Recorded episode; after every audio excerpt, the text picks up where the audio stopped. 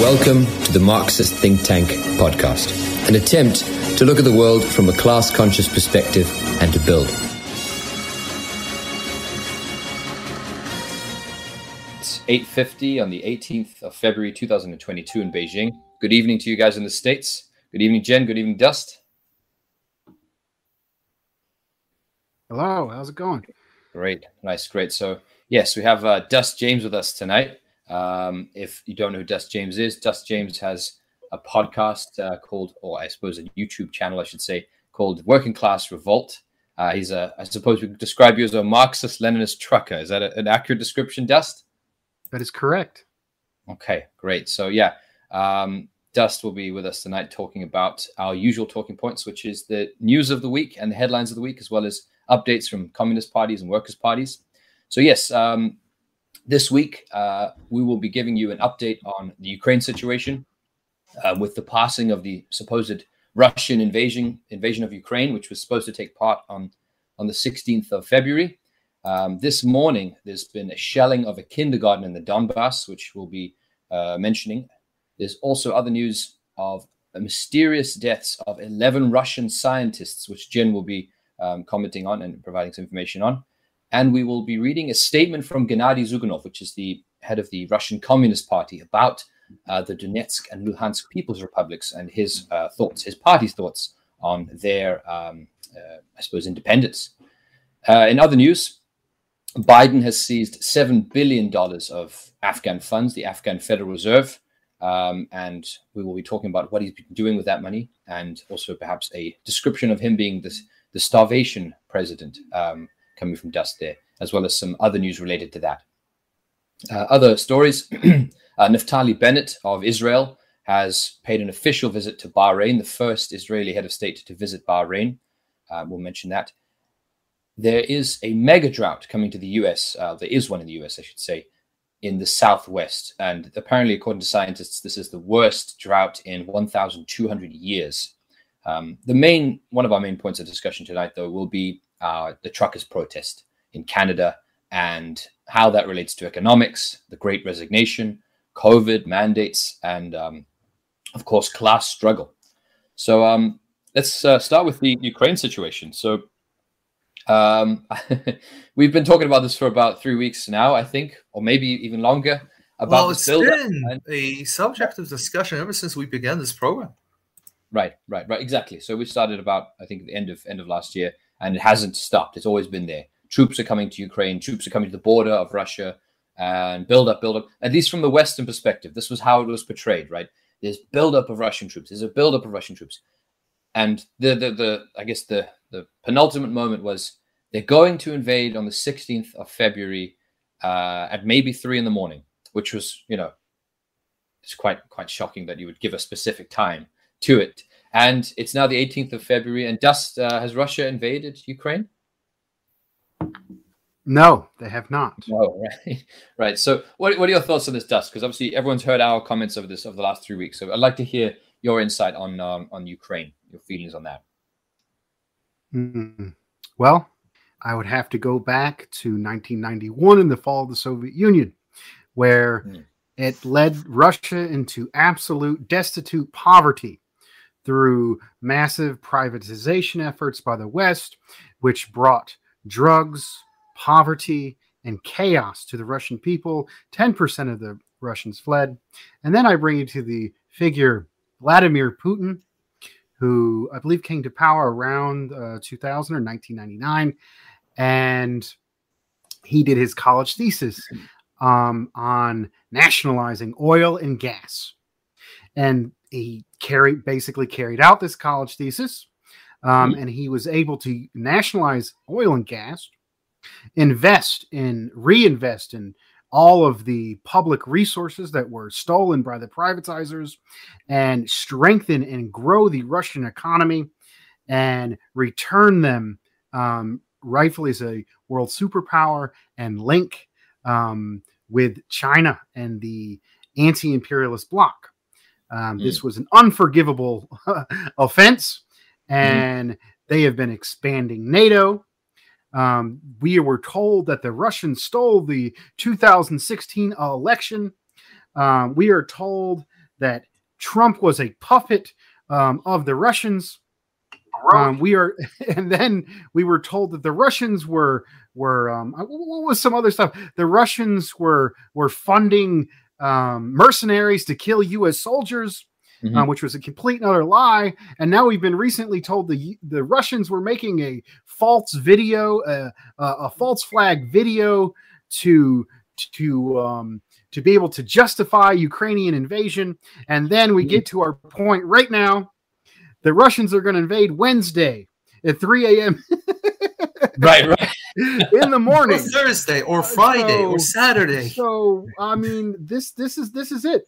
The the United States, the multi, I call them monopoly capitalists, mm-hmm. um, um, oil bankers based out of mm-hmm. Wall Street in London mm-hmm mm-hmm. do not like Russia and mm-hmm. they want to cripple it economically. They want mm-hmm. to um, break its connection with its allies.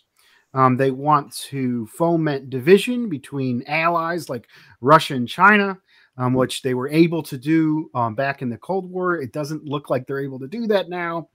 Um, oh, I forgot. This is more important because we're talking about Ukraine. The 2014 coup um, that was under the Obama regime that put um, Nazi sympathizing government into office, and including there is a um, an outright neo-Nazi or actual Nazi battalion, the hmm. Azov battalion, which receives direct funding um, and weapons um, mm-hmm. from the U- from the United States.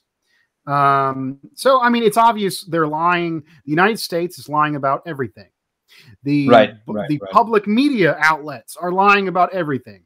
The corporate mm-hmm. outlets are lying about everything. What we know to be true is the the imperialist will do anything to defame and attack the Russian people.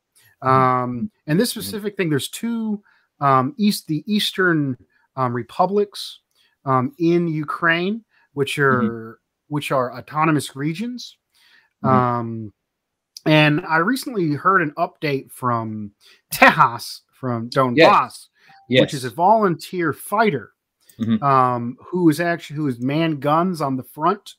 Uh, in between almost like a war, a Cold War zone, um, where mm-hmm. um, Nazi sympathizers and um, and troops are on one side, and people defending uh, Russians who may be econo- who may be ethnically cleansed mm-hmm. if the um, neo sympathizing government gets their way, mm-hmm. mm-hmm. um, defending themselves. And brother uh, uh, Tejas from Donbass, which is a fellow American and Texan, volunteered to fight on their behalf. Right, and he right. gave an update that said he his prediction was the conflict was almost inevitable. I have uh, my doubts on it, mm-hmm. um, but he also said that they said it was going to happen on Wednesday, but there was rain um, on Thursday. Um, it was going to be raining the next week. And because there isn't a lot of roads um, to move truck uh, troops quick quickly, um, you know the the fascist aligned forces NATO was called NATO Nazis, as I like to call them. Um, the NATO Nazis could easily could walk the six miles into the um, into the cities, mm-hmm, into mm-hmm. the the the the republic, mm-hmm. and and they could they could walk those troops within a day, and the Russian and that could create um, urban style warfare with human shields, or the Russians could stop them in their tracks and destroy them with heavily mm. air with air artillery and and missiles yeah. and etc. Which was was mm-hmm. a paraphrasing um, of his of his update. And this is the same situation. Um, we got two nuclear armed powers, right? Um, and if we're hearing in the media constantly about how Russia is the aggressor, and it's absolutely not true. If you talk, mm-hmm. especially with a Democrat voter, a militant Democrat voter um, who that defends Obama, they i mean the biden it was the obama biden regime now we got the biden harris regime um okay. very similar and then uh, um So I mean, th- that's that's basically the situation. I think is is communists as peace loving people.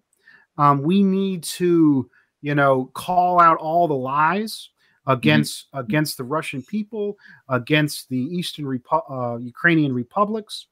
Right. And I mean, mm-hmm. this has also caused an increase in oil prices with this share. Um, and workers in the United States are already having you know, right, right, right, right. Huge, so huge we, inflation problems. Go ahead. Before we jump into the economics of it, uh, Jen, do you want to jump in there? You want to say something? Yeah. Uh, so a piece that I saw a few days ago, uh, which uh, kind of really shows us like what the situation actually is, mm-hmm. is uh, some United uh, American military uh, uh, uh, head talking mm-hmm. about the fact that the United States has finally begun to uh, counterattack Russian disinformation. Mm-hmm, mm-hmm, mm-hmm. Uh, as um the describing the essentially the U.S. coverage of um the the, the Ukrainian situation right now. Mm-hmm. So uh, the logic, uh, the, when's the last time we've seen this kind of stuff? Well, it was back in the 1950s. It was when the United States um, insisted that um, the communists. Uh, you know, this was uh, during the Korean War, by the way uh, had a method and a science of brainwashing, mm-hmm. and that it was already developed. It was already like put into use by the Soviet Union and China and uh, uh, the Iron Curtain and the Bamboo Curtain and etc. And this is why that um, all their uh, the POW Western POWs, uh, if everyone remembers, the United Na- of the United Nation Army, uh, of like U.S., uh, U.K., uh, Turkey, uh, so on and so mm-hmm. forth, mm-hmm. Uh, captured like captured onto the Chinese side, to started either defecting, becoming communists, or at least became anti-war activists. Right. Right. right they, they right. said that oh, this is brainwashing. So uh, in return, like they uh, launched this uh, massive ac- efforts of academia. So to go back to um, referring back to our guest comrade Vasil's uh, mm-hmm. uh, uh, interview. Yeah. Uh, of uh, the, the, in 1951, they launched this project called the Macy Conference, right?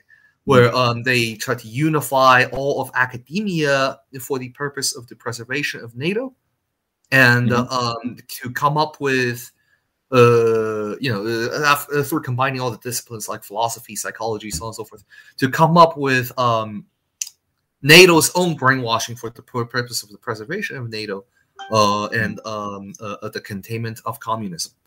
Right. Well, here's right. The, there's just one little problem.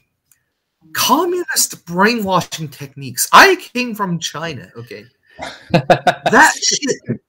Excuse me. I'm sorry. I can't find it. Nobody can find it. Nobody knows what you're talking about. it's just a bunch of Western uh, uh, NATO heads uh, yeah, uh, being paranoid, and now we're seeing this again. So, okay, a Russian disinformation, Russian disinformation. Yay, we are finally pushing back with our own disinformation. Well, mm-hmm. hold on just a 2nd mm-hmm. What if, what if, big brain time, there isn't, or at least not that big, of Russian mm-hmm. disinformation? It is just the United States swinging punches into the thin air. Right, right. Say, I'm counterattacking. Sure. So I, I think that's with the, disinformation. Right, right. I think something we need to talk about at some point is uh, perhaps we can have a special on this: is how much money gets spent on psychological operations.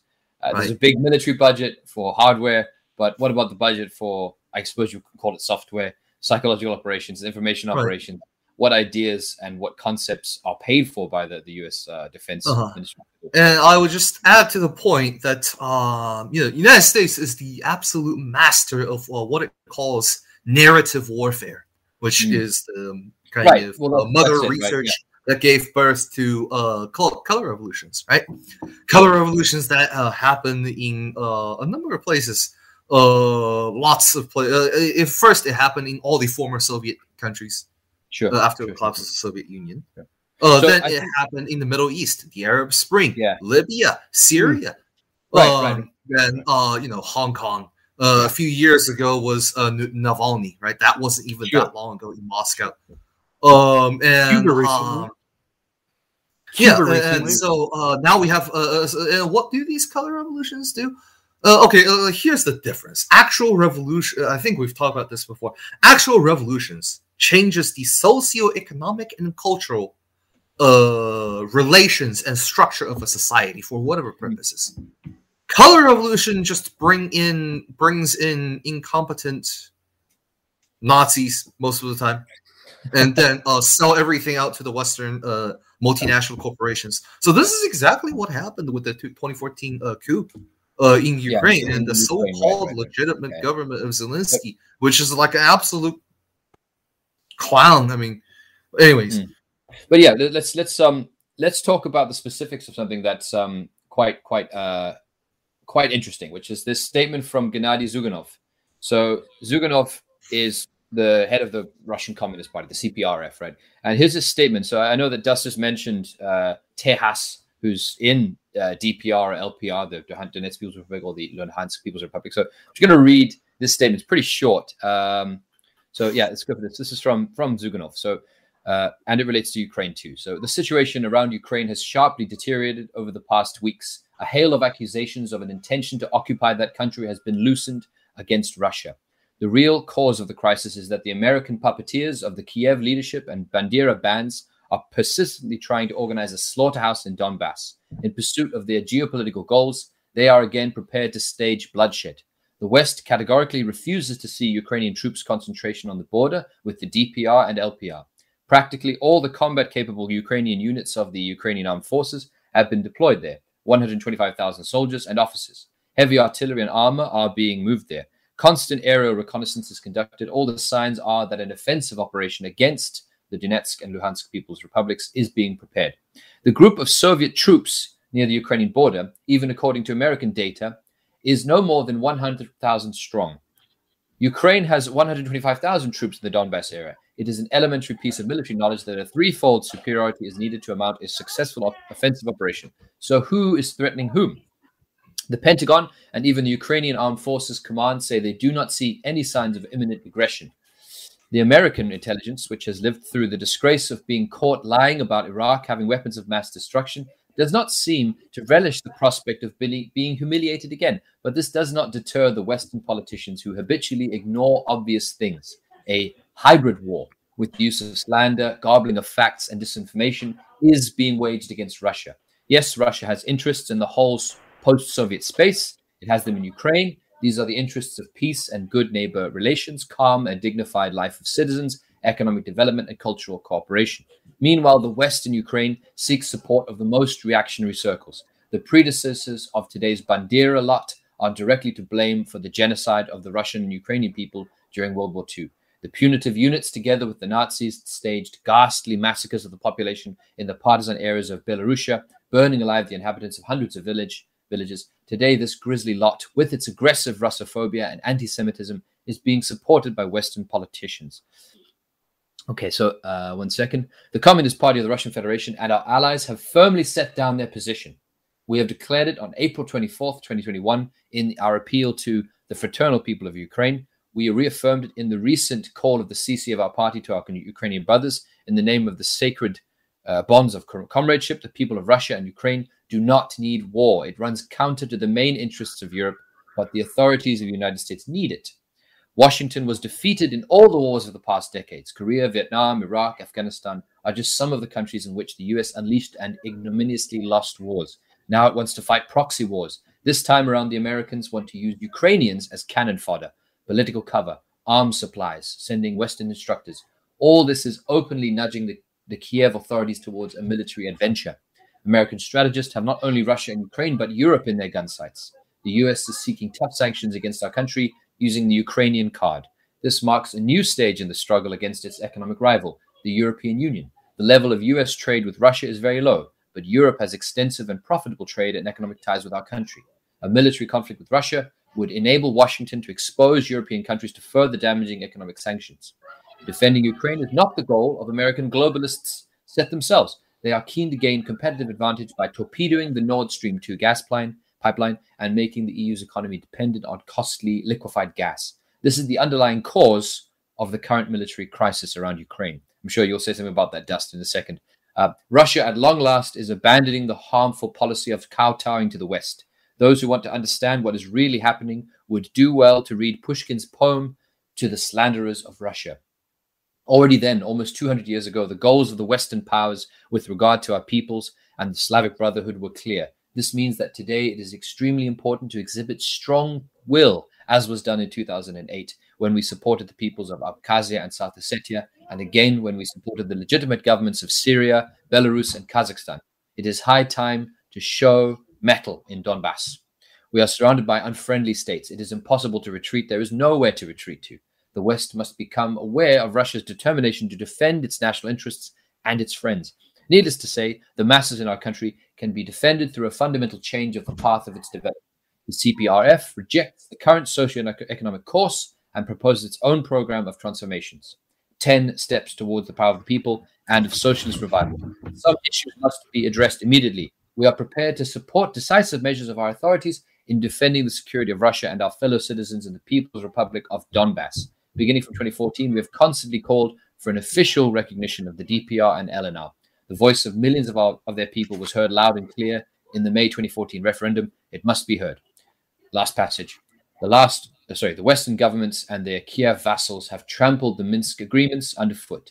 At this extremely important moment in our history, we call on the deputies of the State Duma, regardless of their party affiliation, to back our initiative on official recognition of the Donetsk and Lugansk People's Republics by the Russian Federation. It is impossible to tolerate dangerous provocations any longer. Russia cannot allow the seizure of the cities and villages of the two people's republics. We have no right to ignore the danger of a massacre of civilian population by frenzied followers of Bandera with NATO's blessing. Warmongers should remember the centuries old wisdom. He, he, he who raises his sword shall die by the sword.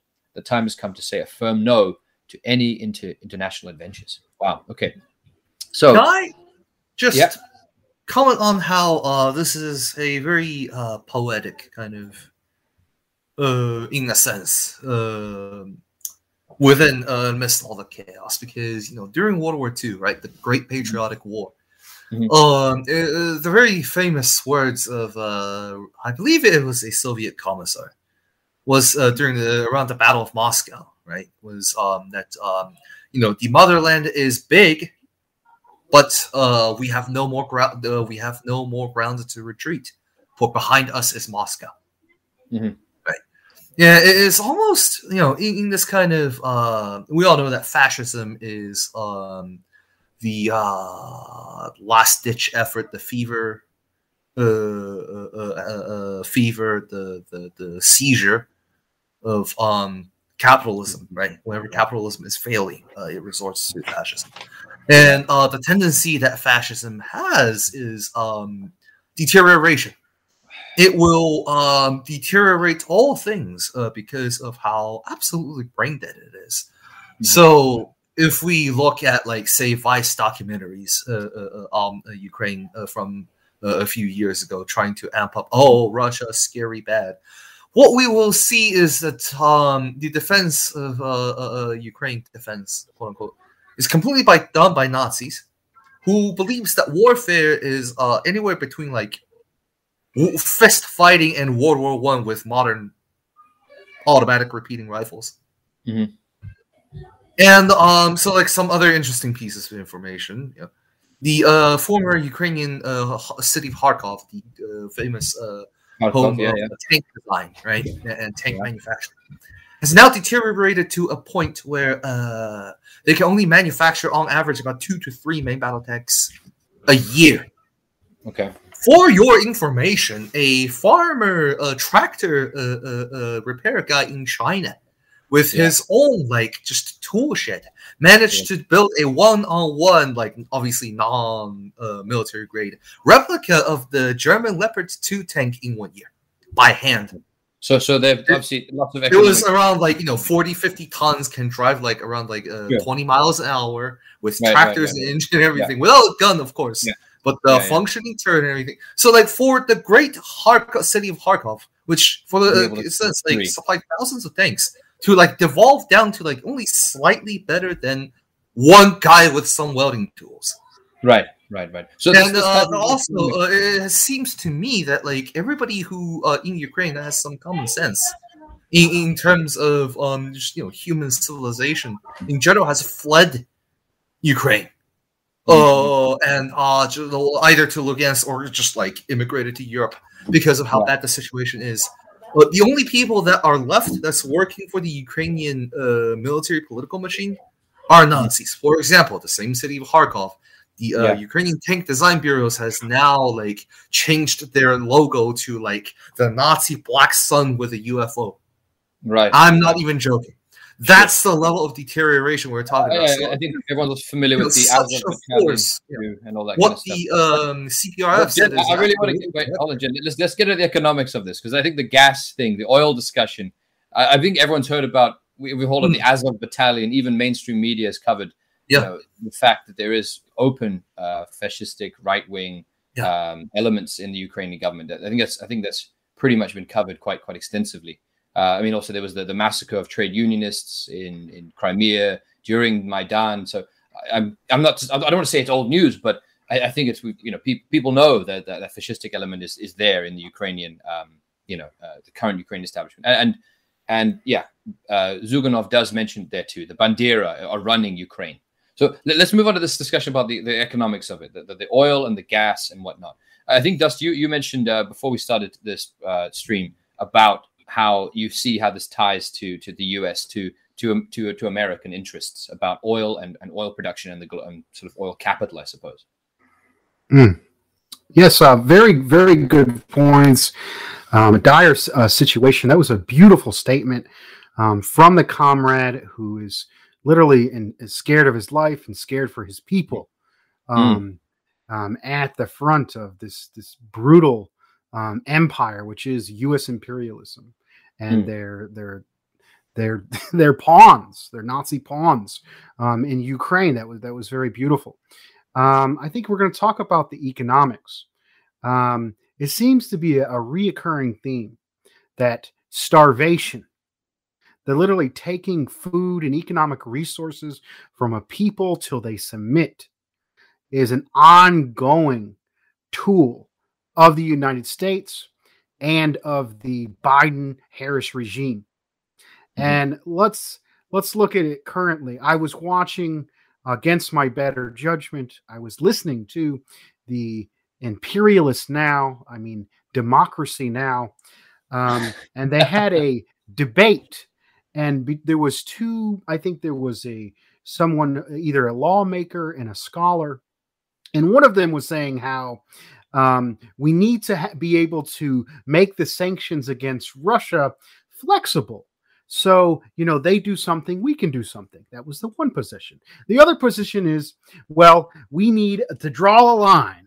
And if they cross it, all of these sanctions will be pushed at once. And it turns out that the one who, who thought that this huge amount of sanctions, um, if the line was crossed, that bill was passed.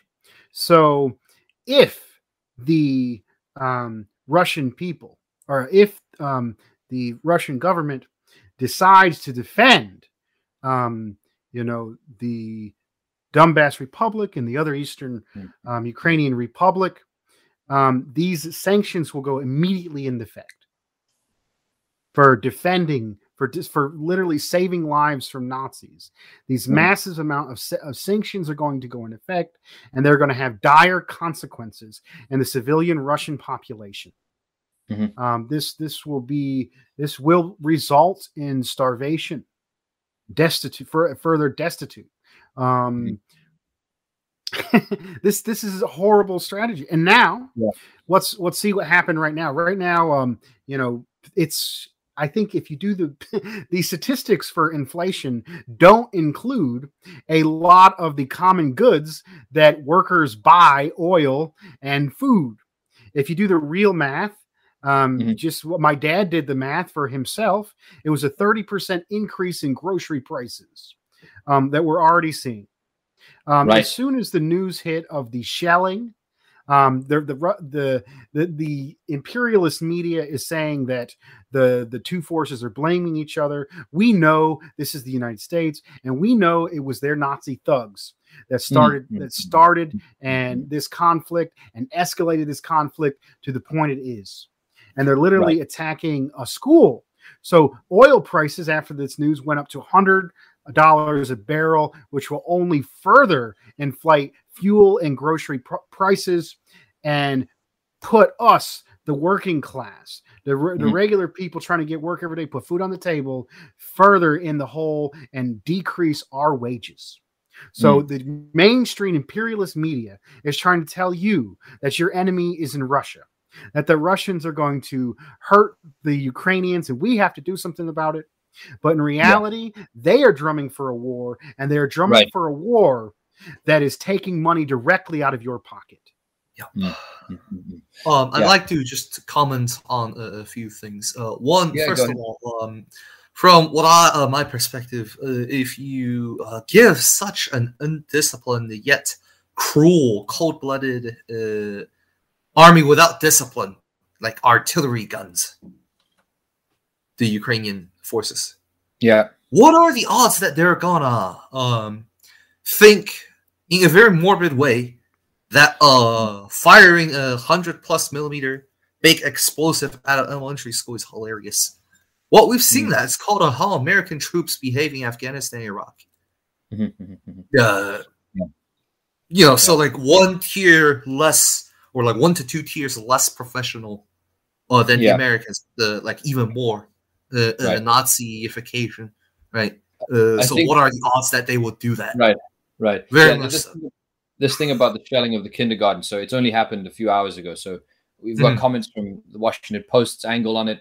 Uh, Bar- Boris Johnson has said it's a false flag. So I, I, don't think we can we can only speculate as to what exactly right, happened right now. Right. And we might we can, know, we, we can know for a fact though that it will be used to spin uh, yes. whichever yes. way whichever way uh, the, the, West requires. Mm-hmm. So I think what I want to read now is, is Global Times in talking about this idea of how the West yeah. will use any situation to its advantage or uh, this is from the Global Times, so Chinese paper. Um, so Yuri Tavrovsky, head of the Russian Dream Chinese uh, Russian Dream Chinese Dream Analytics Center in uh, Izborsk, um, on Wednesday, he said that uh, the with- withdrawal ahead of the predicted invasion puts into question the effectiveness of U.S. and NATO intelligence services. Russia completely took control of the situation and decided whether to bring in or withdraw troops. Having achieved an advantage in offensive weapons, primarily in hypersonic missiles, Putin got the opportunity to talk to Biden on equal terms and not to blink first. Uh, Tavrovsky said, adding that Russia has converted its military technical achievements into geopolitical ones, and in the foreseeable future, the con- conversation with the West will be much tougher. But this other point that this is from the actual editor of, uh, of the Global Times now. So, uh, recklessly fabricating lies of an invasion day shows that the US is not afraid of being embarrassed. It believes that with strong discourse power in the world, it can manipulate public opinion at will. In this crisis, the US is playing a game of two side bets. Whether or not Russia invades Ukraine, the US wins. If Russia indeed invades, the US side will say it had expected it long ago and warned it repeatedly. If not, the US would say the war was avoided or postponed because of the deterrence of their sanctions. So that is a that is a good point. That with imperialist sort of spin doctors, if you want to call them that, it doesn't matter what happens. So and bear in mind, because now the invasion has been pulled off, you, you know, NATO will be stronger. They'll say, oh, we could they could have invaded, so we should make NATO stronger. Right. They didn't invade, but it doesn't matter. The, the point is right. that the, the, fear has been has been spread. Uh, in, With in, in the um, economics of this whole situation, I want to mention, uh, bring awareness to the fact that um, two things are currently happening. One, like even uh, okay, this is like so ridiculous that even Zelensky, uh, the uh, Joker man uh, himself, is saying that this is out of hands and, uh, and ridiculous. How far is this? Well, uh, one, American corporations have, uh, uh, you know, with uh, Biden's sons and uh, Biden's son being in Ukraine and all that, right? Who's already like trying to take over the eco- economics of Ukraine, uh, because that's what colonization does. Yeah uh, have been throughout this whole process selling or uh, dumping Ukrainian corporate assets uh, uh, and uh, facilities and factories and means of production, which are owned by the Americans, by the way. Mm-hmm. Uh, you know, driving up fear causes uh, people to panic sell, and then that you know they can make money from that, and then uh, which has already put a severe dent into the the Ukrainian economy, which is supposed to be an American Western ally, mind you. This shows right. you the real nature of imperialism. They will sell out their own allies, and they do not care. They do not give a flying f. Um, and the second thing, of course, is uh, through kind of driving up tension with Russia, because you know Russia uh, uh sells uh, gas and uh, oil to Europe, right? As uh, we were talking mm-hmm. about. Mm-hmm. Um, well, guess who's the biggest oil producer in the world? The United States. Who wants to sell the most oil? The U.S. So, uh, mm-hmm. how do you? Uh, but like, here's the thing: Russian oil to Europe only takes a pipeline. It's very cheap. Yeah, no American oil to Europe requires expensive, uh, oh, those like mega gas uh, ships, which are expensive to operate.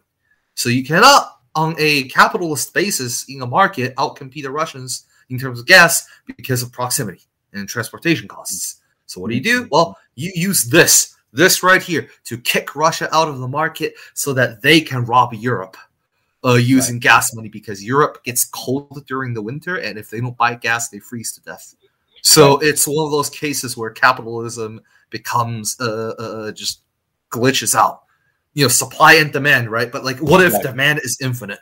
Yeah, well, yeah. the prices can be infinite as well, and yeah. you will still make infinite money. That's how. Um, speaking of starvation, I'm sure it does. Uh, well, you will, like, uh, speaking about money, yes. Speaking about money, so you've got the other story we want to move on to now. So I think we've we've covered mm-hmm. the Ukraine situation. I, I, wanted to I wanted to mention the um, the contradiction between the imperialists themselves. Um, the mm-hmm. Germans were asked to support them with guns, and they sent helmets. It is not in Germany's interests. It is not in Germany's interest to buy gas all the way from the United States, especially right. when their people are starving and they're being um, coerced. So not only um, is the U.S. empire um, starving the Russian people, starving uh, the American people, they're trying to freeze the Germans.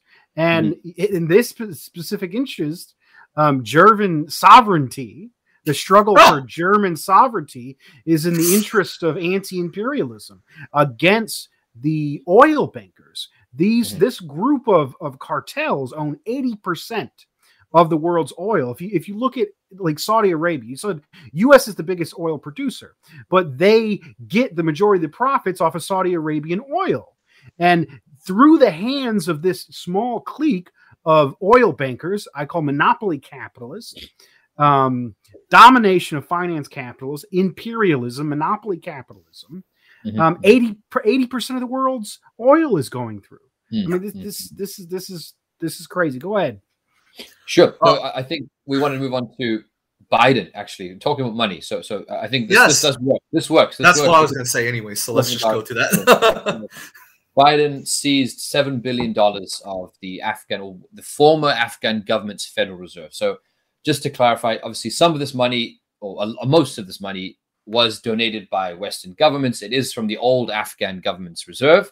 But I mean, legally speaking, on paper, this was Afghanistan's money. Even if you don't like the Taliban, they are, you know, de facto the government of Afghanistan now, and technically that is their money because they are, you know, that country have haven't been recognized yet, but nonetheless, um, at least one billion, or sorry, at least half a billion of this money was actually Afghan individual Afghan people's donations to, uh, you know, their government at the time, the former government. So, so uh, the plan right now with this money is Biden is giving half of it will go to aid agencies for immediate, you know, immediate needs, and the other half is going to go to paying perhaps for the medical expenses and, and, and other things related to the victims of 9-11. Um, that's that's what he's been earmarked for.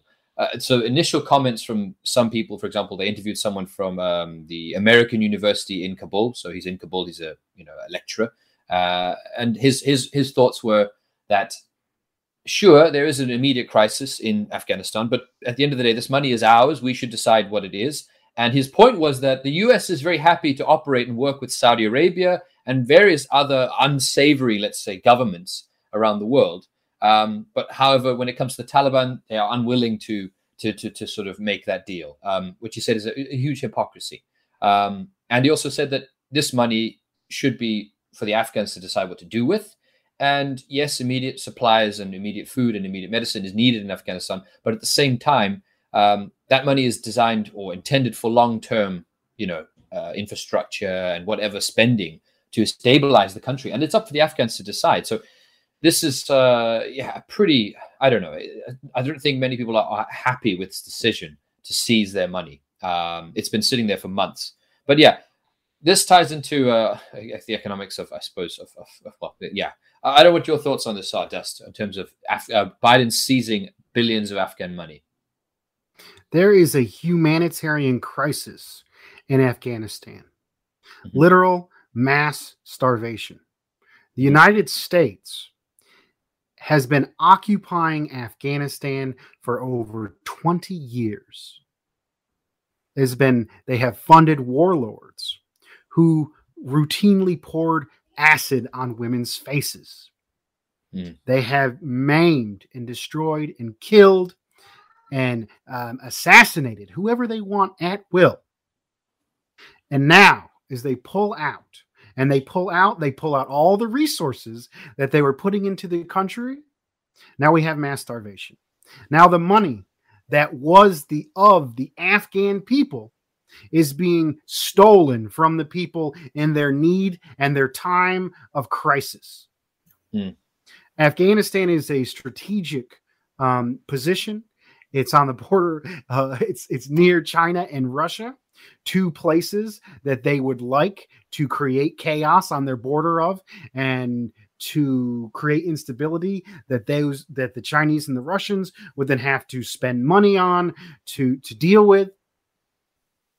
And that is all it is. So the United States empire, you know, it, it carried out this brutal war, is withholding money and starving people. And people of the world, good people, if you care about peace, if you care about humanity, we need to demand that the United States immediately release the money they have stolen to the the government of Afghanistan um, to, to avert this humanitarian catastrophe. Mm-hmm. They've done far worse than uh, what uh, Dust even mentioned, which is like quite unbelievable. But yeah, that's the warlords, reality. Right?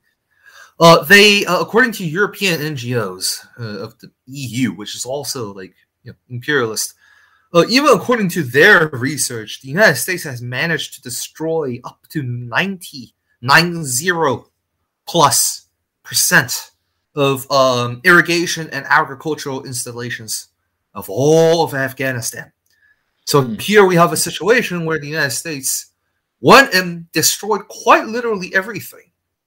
Yeah. Turn it into a, a pretty much a wasteland, destroyed any kind of irrigation that like fed the people for thousands of years. Mm-hmm. And now left took all their money and uh, is gonna go ahead and then say, "Oh, uh, look, uh, the, the the the Taliban government failed because they're not a liberal democracy. Well, yeah, right. it's called right. um, materialism. It's called physics. Right. If you if right. you destroy uh, a, a, water uh, infrastructure, water is not coming out. If water doesn't come out, plants don't come out. Like that's yeah. yeah. If people don't have calories to maintain their body temperature of uh, 96 degrees uh, Fahrenheit, 37 degrees Celsius during winter, they uh, uh, uh, they die. It's right, right, right, right. Anatomy yeah, and physiology, people. I think this is this is uh, again talking about puppet states and dependent states that are you know uh, completely dependent on the imperialist system, on the U.S. particularly. That it does seem that Afghanistan for the last 20 years was run in one shape or another, one sort of form or another by the West the country that they left behind um, is not able to provide food for itself. Uh, I mean, so this talk about self sufficiency, about its own production and stuff. Uh, the, yeah, the, not only was the political system rotten, it seems that the state, uh, in terms of the economy and uh, farming and industry, industry and agriculture and jobs, they also didn't seem to be able to build anything. So this whole nation building project, not only was it a failure at the top of the government, but it seems that even the, on economic level, they created a country that is entirely dependent on on on, right. on the global system. I mean, I know that many countries rely on imported food and whatnot, but uh, to be at this kind of crisis after six months um, of, of, of, of, having lost that money, it's, it's, it shows that this thing was a really, really uh, a house of cards that collapsed, and in, in more ways than just the, the political side of it. But.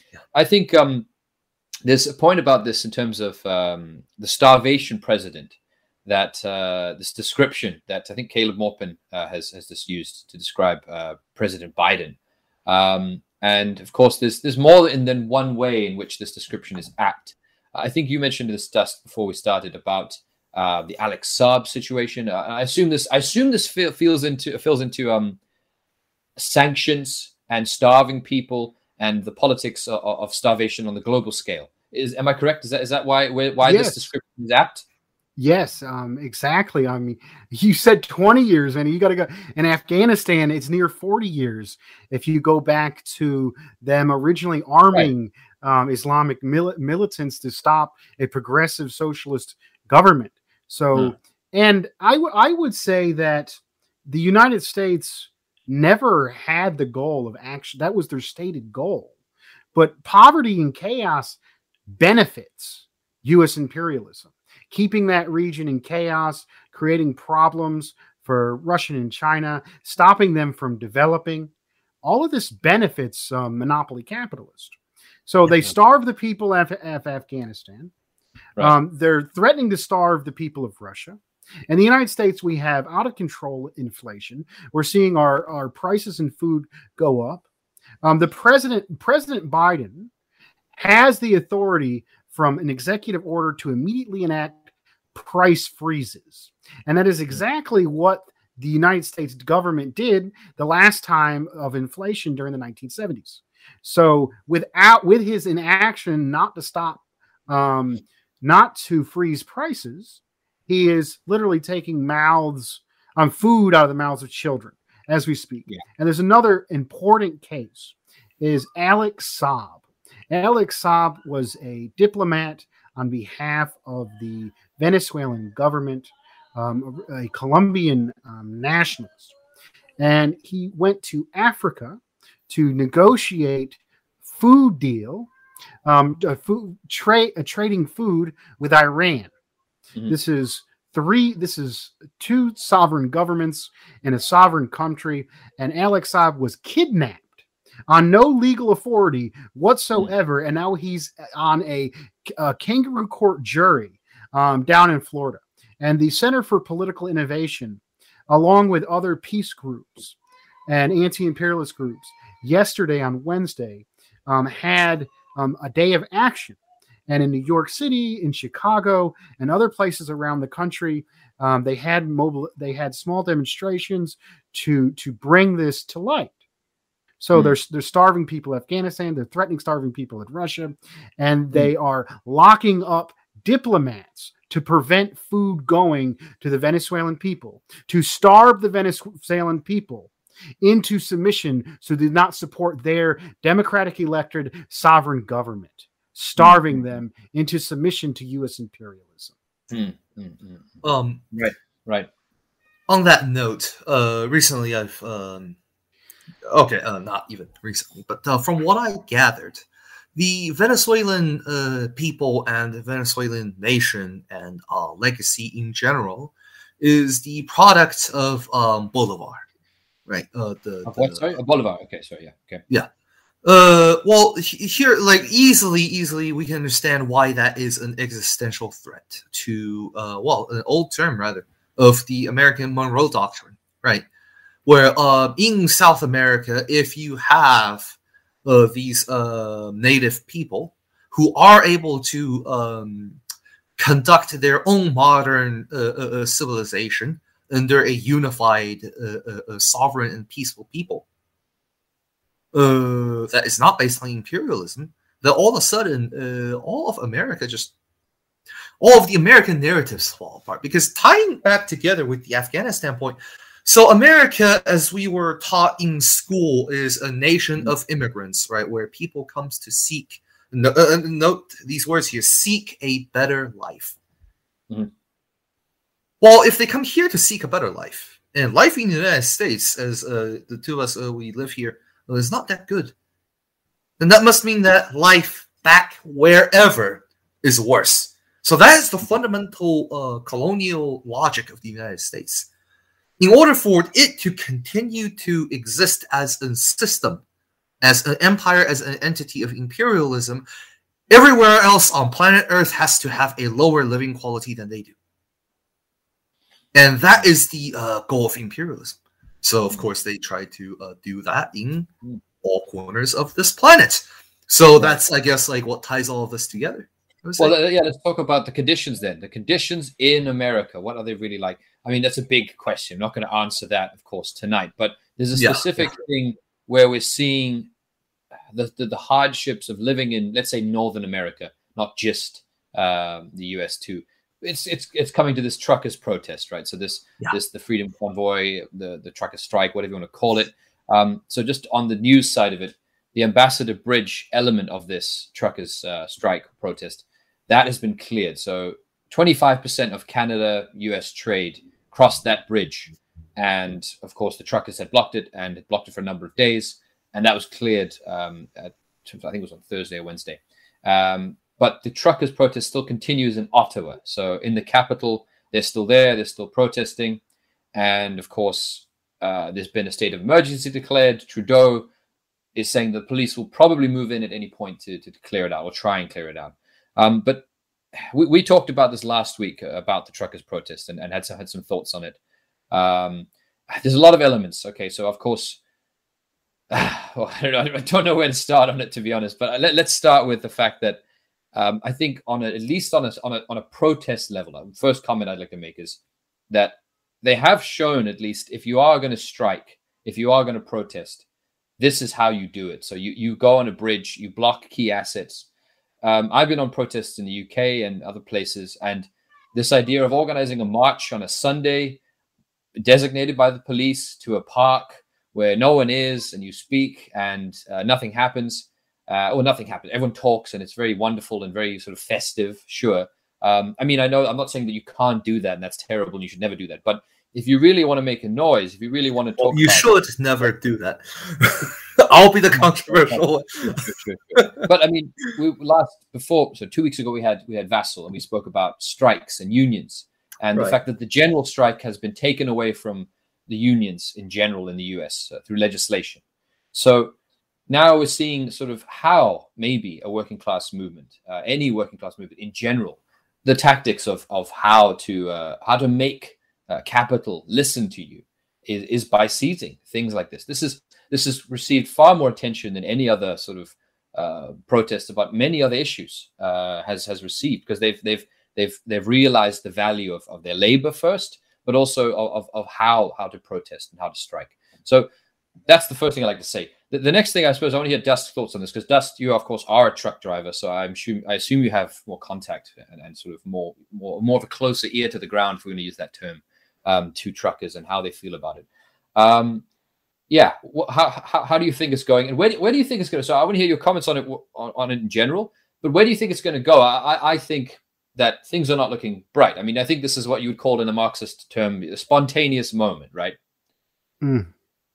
Yeah, I mean, I guess you guys um, um, already um, went over it, but um, I think to start with this um, demonstration. And by the way, I, would like to disagree with Jen's point, and both um, both a strike, a convoy, and a peaceful demonstration, similar to a demonstration is where you show your power and not exert it, um, is is an effective tool, but not as um, effective. Um, but this this in particular has been demonized from day one.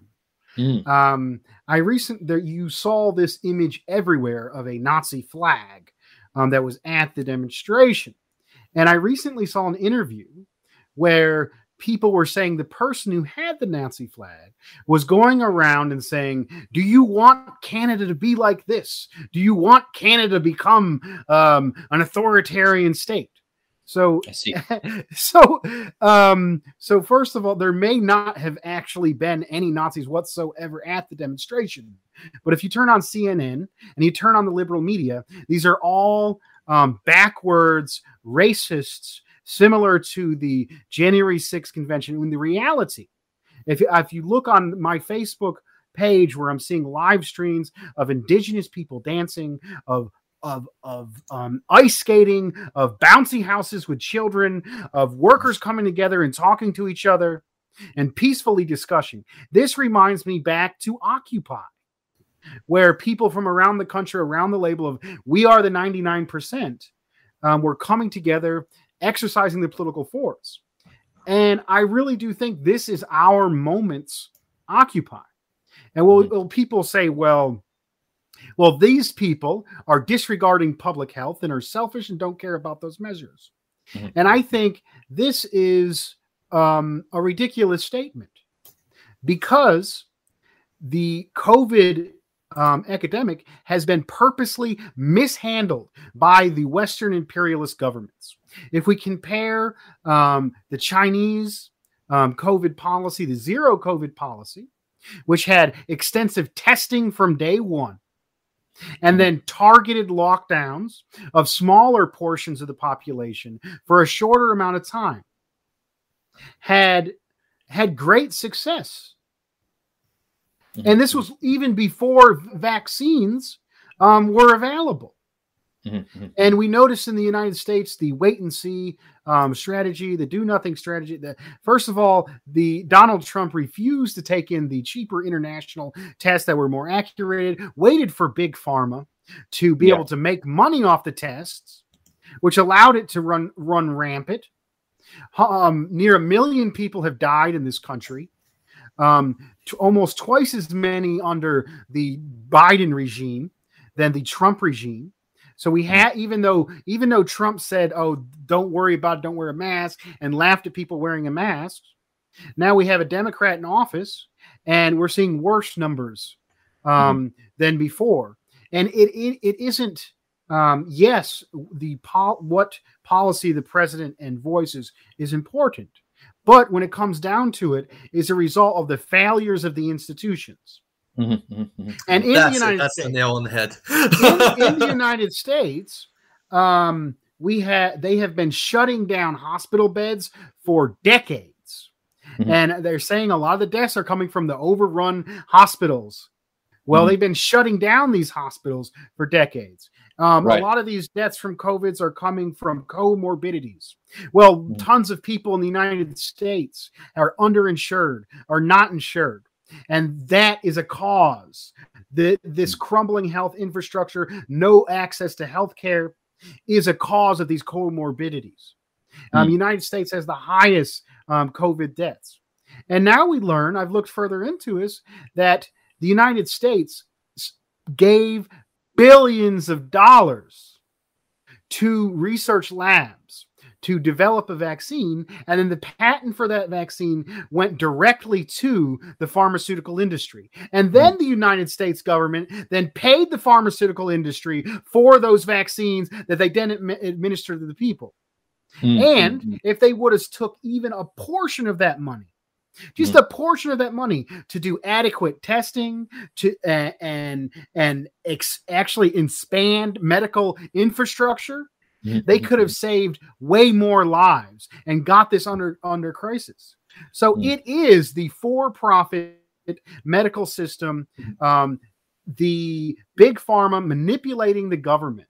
Mm-hmm. Um, and allowing people, and then on top of that, we got these these massive lockdowns that are causing people to overdose from drugs, um, not have any social contact, mental health crisis, um, domestic abuse crisis, um, and then economic bankruptcy of the working class, the destruction of small businesses, and then the expansion of monopolies like Amazon.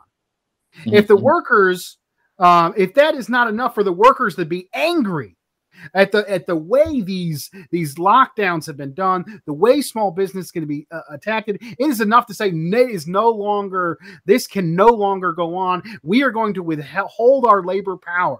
The system cannot continue as is regardless if it is so-called anti-vax um, sentiments, regardless, the people understand that they are getting screwed over and they're doing something about it. Mm-hmm. And when the workers are in motions, we critically support them. We don't mm. demonize and push them further to the right. right. Go ahead. Right. Uh, right. I, I want to add to like, oh, beat the iron while it's hot. Uh, just add to that. Um, first of all, a little piece of statistics.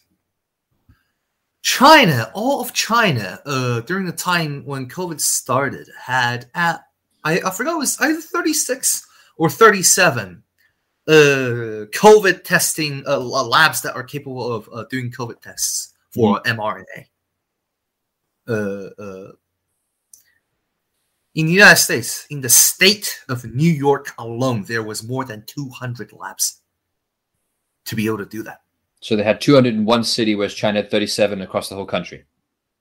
Yes, uh, for labs that are able uh, during the beginning of COVID, mm. like early 2020. So, like, yeah, like like Dustin uh, said, like this is not a problem of whether or not they could have. They mm. absolutely could have.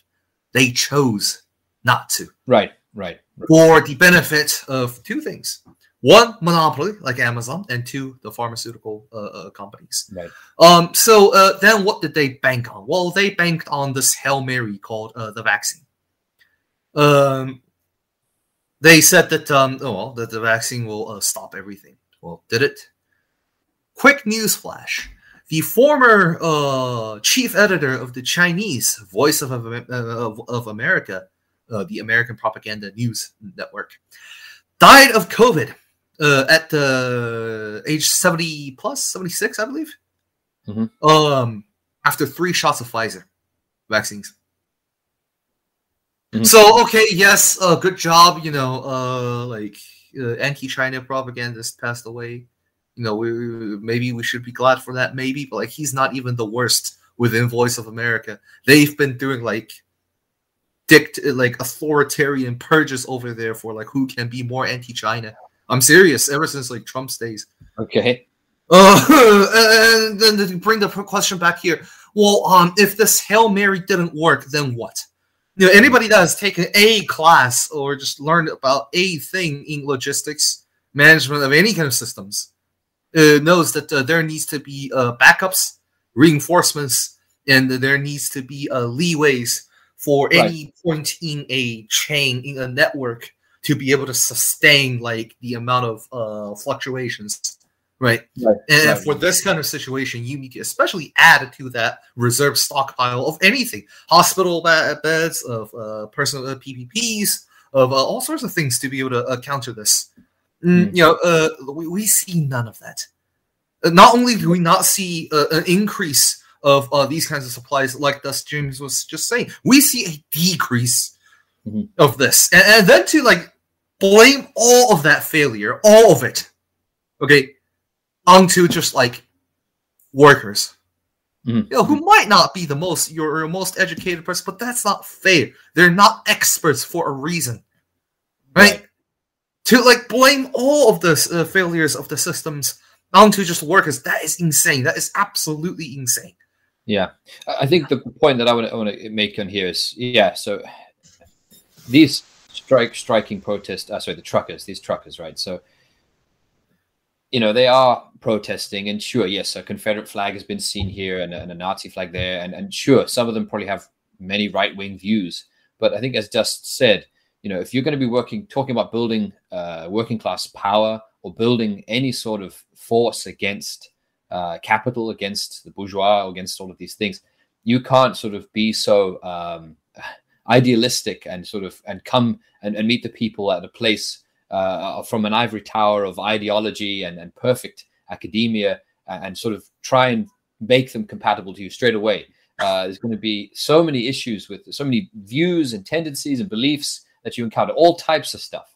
Um, and so, yeah, from a from a from an you know from an organizing perspective, from a leftist perspective, from a from a socialist or communist perspective, that these people at the end of the day, I think we mentioned this last week, is they're yeah. talking about they're protesting because they don't want to lose their jobs, because of livelihood, because of their homes. Um, the vaccine, as you guys have explained, was supposed to be the cure-all, and, and really the failure here is, is the state, uh, the, the, the capitalist state, uh, the people that run the U.S. and, and to a lesser extent Canada, um, failed to institutionally use the stuff that's been mentioned. You know, the the masks, the lockdowns, the mandates. Uh, I think one of the expressions was at the start was you know it's not a problem and we'll, just live with it we can live with covid but and then they imposed lockdowns and then they tried to stop it and now we're saying we'll live with it again. So their plan all along was to not disrupt business in some sense. So they've exploited, as you said, with with with uh, Amazon has has benefited, and pharmaceutical companies have benefited and cashed in. But um, the the ultimate need was to you know keep production going as well. That's the other thing to this is that um, the pandemic wasn't dealt with as well in the West because they didn't want to stop business uh, in some senses. Uh, in, and then when they did stop it, it was done in a way that benefited the big corporations. So small businesses were crushed. But um, I think we have to sort of close with some final comments. So I, would like to uh, I'll let Jen go first, and then I'll give Dust have the, the final word. Well, um, hybrid assault on working people of the world, right? Uh, workers of the world unite. Well, um, like right in front of our faces, whether in Russia. Uh, there's one more piece of news uh, that we didn't uh, uh quite cover, which uh, is not covered in English media, but the uh, uh, basically the assassination and or poisoning of uh, Russian nuclear es- experts in uh, Bengal, a country that's not trying to develop nuclear weapons in any way, shape, or form, who has just signed a deal with Russia because they offered a two billion dollar uh, nuclear power plant that will give electricity to many, many, many, many people and villages. Mm-hmm. Uh, um, and it's a good deal, you know, better than the deal that Britain and France can offer, you know, because of better technology. And um, well, the scientists uh, just over the past 11 days, five of them mysteriously died. You know, uh, Russia sees this as an attack on it, which it absolutely is. You know, this is uh, like a cutthroat, unrestricted, unlimited kind of uh, no moral boundary attack on well people of the world. I guess that's my final thought because okay. um, anything that brings down the means of production for everybody that's not uh, Wall Street and City of London finance capital, and anything that makes sure that uh, their system continues ongoing, they will uh, do that ruthlessly uh, at any cost necessary. And uh, the word cost here probably means the lives of um, people like us and uh, everybody that's mm-hmm. watching. So I just want everyone to keep that in mind. Okay, Dust. Yes, um, we got. I mean, the United States imperialism, led by U.S. imperialism, which is controlled by a group of oil bankers based in Wall Street in London, is threatening starvation against the Russian people, um, fomenting war um, in in Ukraine, is stole has stole money from the people of Afghanistan after doing a 20 year war, refuses to enact um, um, price freezes in the United States as working people are seeing their wages decrease. They allowed um, nearly a million Americans to die um, over this. Monopolies um, have increased, small businesses have been destroyed. And now we're seeing a Occupy like movement in Canada amongst fellow drivers. I don't say they people, those are me. Those are fellow workers, those are fellow drivers who are angry at the imperialist government of Can- the junior partner imperialist government of Canada. And for a, a, a fraction of the cost to implement this this um, this uh, vaccine digital passport system, and then the and the expansion of the police state um, to to enforce that, they could have put the money directly into Canada's underfunded national healthcare system and saved a lot more deaths. Mm. So we know that the monopoly, the, the capitalist and governments are manipulating this, are mani- have manipulated COVID for their own benefit. And now the the truck drivers who are are standing up against um, the injustices that have been carried out against them are being repressed.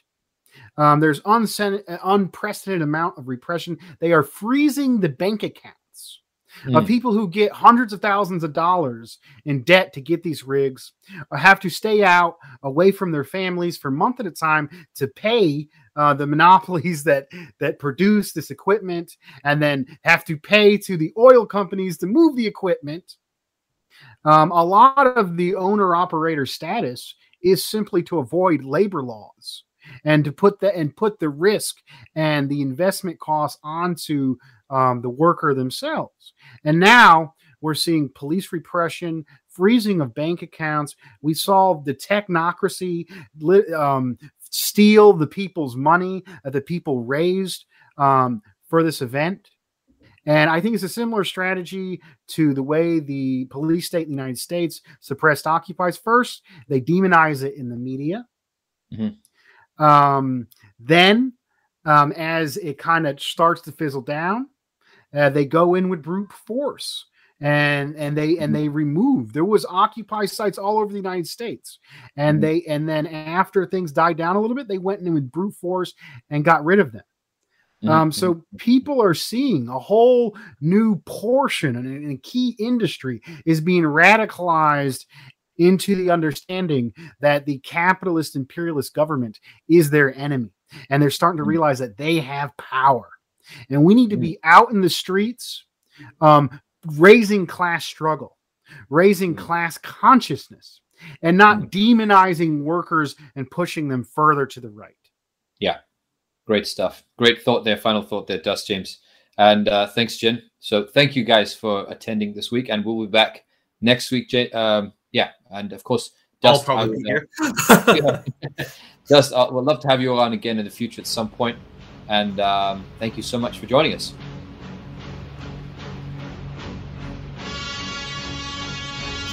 And that is it for this episode of the Marxist Think Tank. Catch us every other week here on SoundCloud. To allow us for our reporting and our content to remain independent, please consider donating to our Patreon and becoming a voting member in the link down below in the description. If you have a news tip or would like to talk to us, please email admin at marxistthinktank.org. Our editor is Sean Sanchez, news writer and producer is Reggie Truman, and I'm Oscar Bastille. Thank you for listening.